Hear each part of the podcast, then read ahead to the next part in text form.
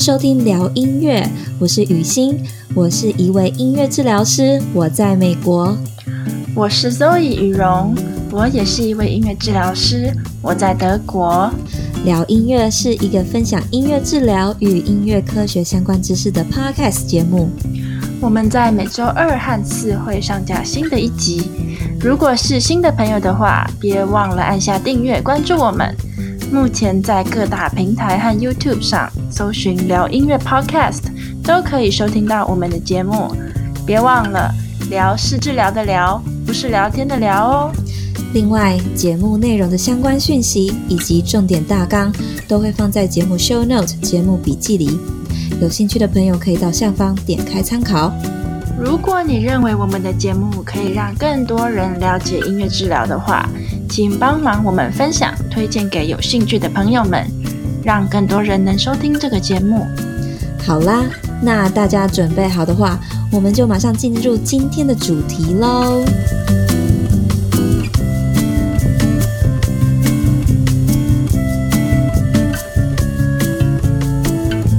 那我们进入我们亚洲第一个国家——日本。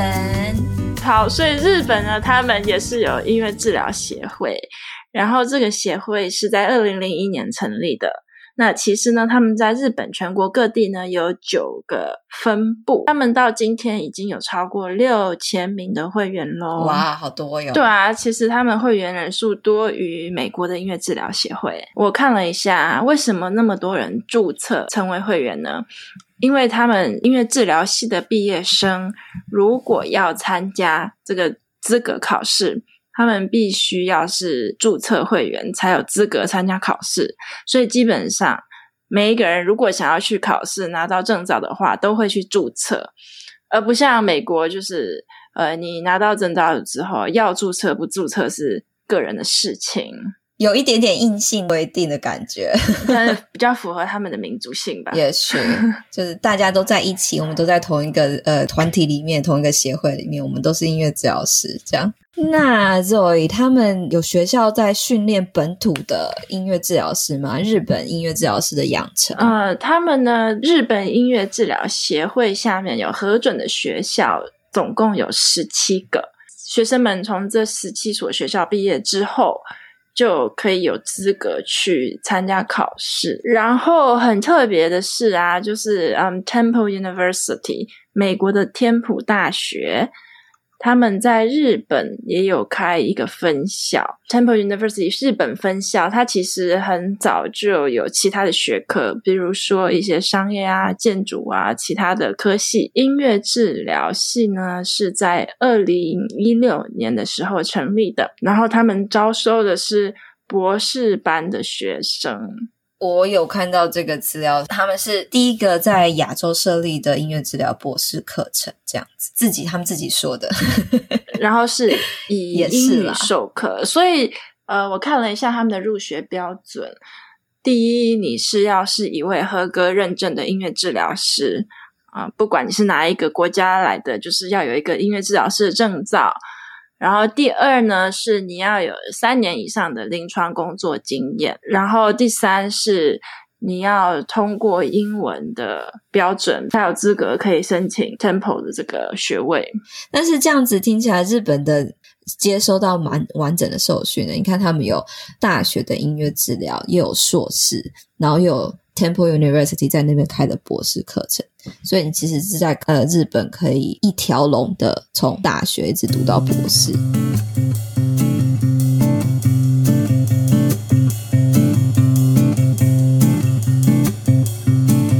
其实因为大家都知道日本是一个很高龄化的社会嘛，所以呢，各种医疗服务在老人的需求也很大。最近有有一些研究。特别的关注于音乐治疗用于失智老老人的预防，这个应该是日本音乐治疗的特色吧？他们在老人的照护，他们有一个加贺谷宫本式的音乐照顾方式。我觉得台湾受日本的影响还蛮深的嘛。二战之前啊，台湾有被日本统治过，台湾的老人家到今天他们还是会讲日文的。所以呢，就是以一些那边的方法来，为一个媒介，说不定他们很适合台湾的现代的老人家。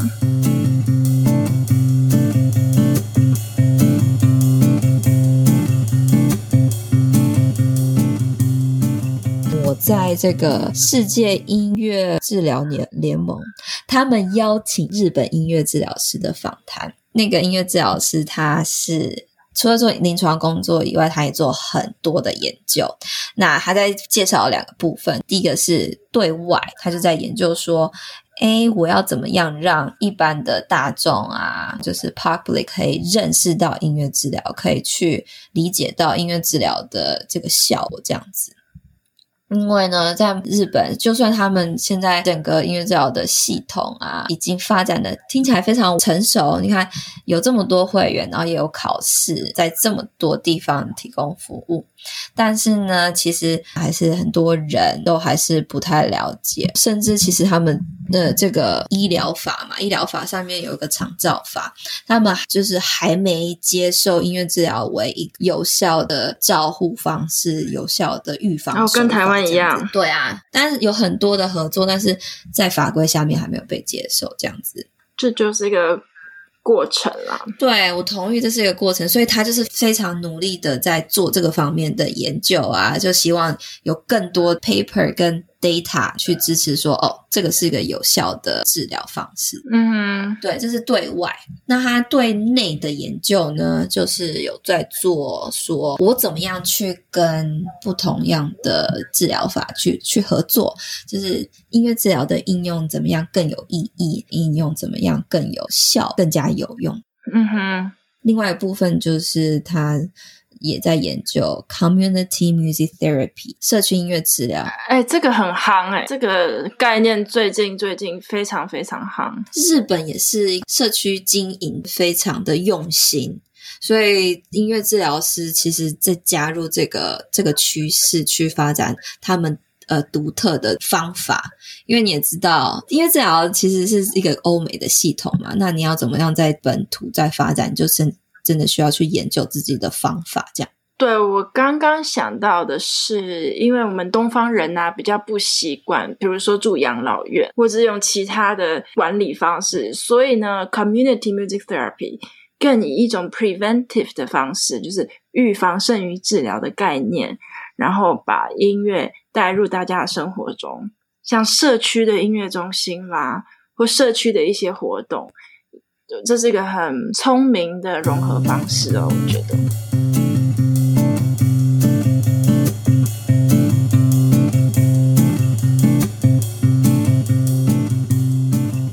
我在医院的时候呢，呃，我的 patients 他们就是来到医院里面住嘛，因为他们其实是。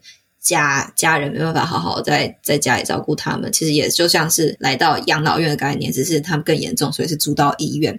所以呢，就是我在做这个治疗的过程呢，其实很重要的也是在做 community therapy，因为他们搬离家，然后来到一个新的地方，一群新的人住在一起，其实这是很重要，你要去帮他们营造一就是 sense of community，就是一个地方，他们逐渐他们会属于这个地方，怎么样让他们更加连。连接更加认识彼此，你有这个属于一个地方，属于一群人，这个概念都其实都非常重要。诶，其实不管你在哪一个文化下，不然为什么现在会发展出这个 social media 啊，然后什么大家就是哦，我要经营社群，我要经营我的团体，这就是这个概念而来，大家都觉得这个是非常重要的一件事情。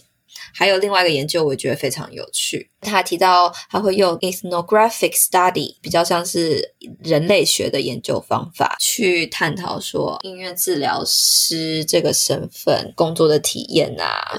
ethno 它比较关于是民族的人类发展，对对，就是民族人类学.民族学。哎，我们又多了耶。你看之前我们美国有。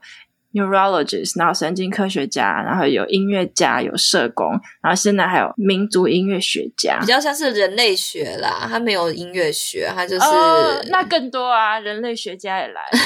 但这就是这个下面之下的研究方法。然后我觉得这个研究方法特别去，嗯、呃，就是真的是帮助我们自己啦，因为我们自己是音乐治疗师嘛，我们更去了解自己，就说哦，做了什么事情，然后别人有什么反应啊，或者我们做了什么事情，我们有这样子的。经验什么的，是透过这个研究可以慢慢的去发展音乐治疗的基础。没错。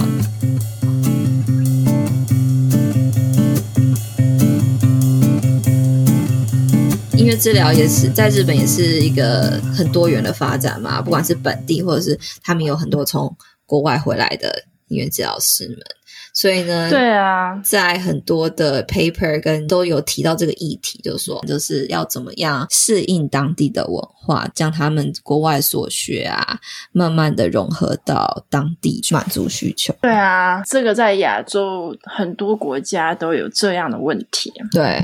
就是从国外回来的亚洲音乐治疗师们都有这样子的挑战要面对。那我们日本的部分就先介绍到这里吧。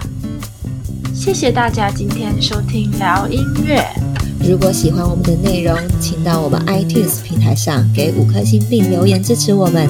那非苹果的用户也欢迎到其他平台或者聊音乐的 YouTube 频道按赞分享我们的节目。在 Apple、YouTube 和各大平台订阅这个频道，就不会错过我们每周的新节目喽。有任何想法或意见的话，也欢迎在平台上留言给我们。那我们下一集再跟大家继续聊音乐，拜拜。